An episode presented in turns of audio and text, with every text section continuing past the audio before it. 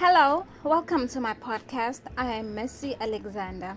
So, I'm going to be talking to you about the UEFA Champions League semi finals.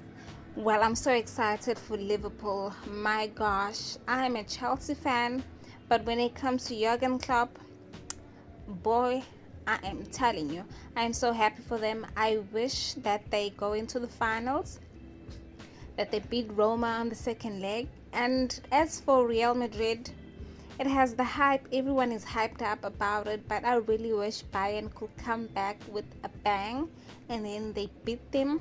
So in the finals, it will be Liverpool against Bayern Munich. It was, it's gonna be so awesome.